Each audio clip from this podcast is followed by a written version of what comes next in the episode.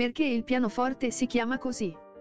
Durante l'ultimo quarto del XVIII secolo, la tastiera del clavicembalo fu gradualmente sostituita da quella del pianoforte, chiamato anche piano. Da dove deriva il nome di questo strumento? Si è discusso molto su chi abbia inventato questo strumento e quando, ma un italiano di nome Bartolomeo Cristofori stava facendo esperimenti con il pianoforte nei primi anni del 1700. Il nome dato da Cristofori allo strumento, gravicembalo col piano e col forte, clavicembalo col piano e col forte, sottolineava uno dei suoi vantaggi rispetto al clavicembalo: consentiva al suo esecutore uno straordinario controllo sul volume della musica.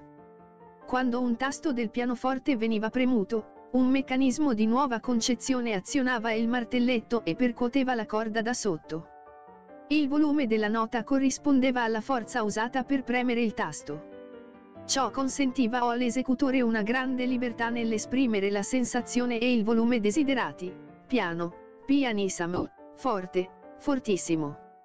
Un altro fattore che ha contribuito alla decisione di chiamarlo così è stata l'introduzione di tre tipi di pedali: il sustain, il sostenuto e il soft.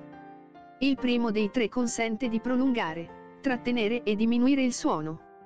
Lo sviluppo e il miglioramento del pianoforte continuarono per tutto il XVIII secolo in tutto il territorio europeo, apportando diverse modifiche. Entro pochi anni dal 1740 fu sviluppato il pianoforte rettangolare, un modello più piccolo e più economico.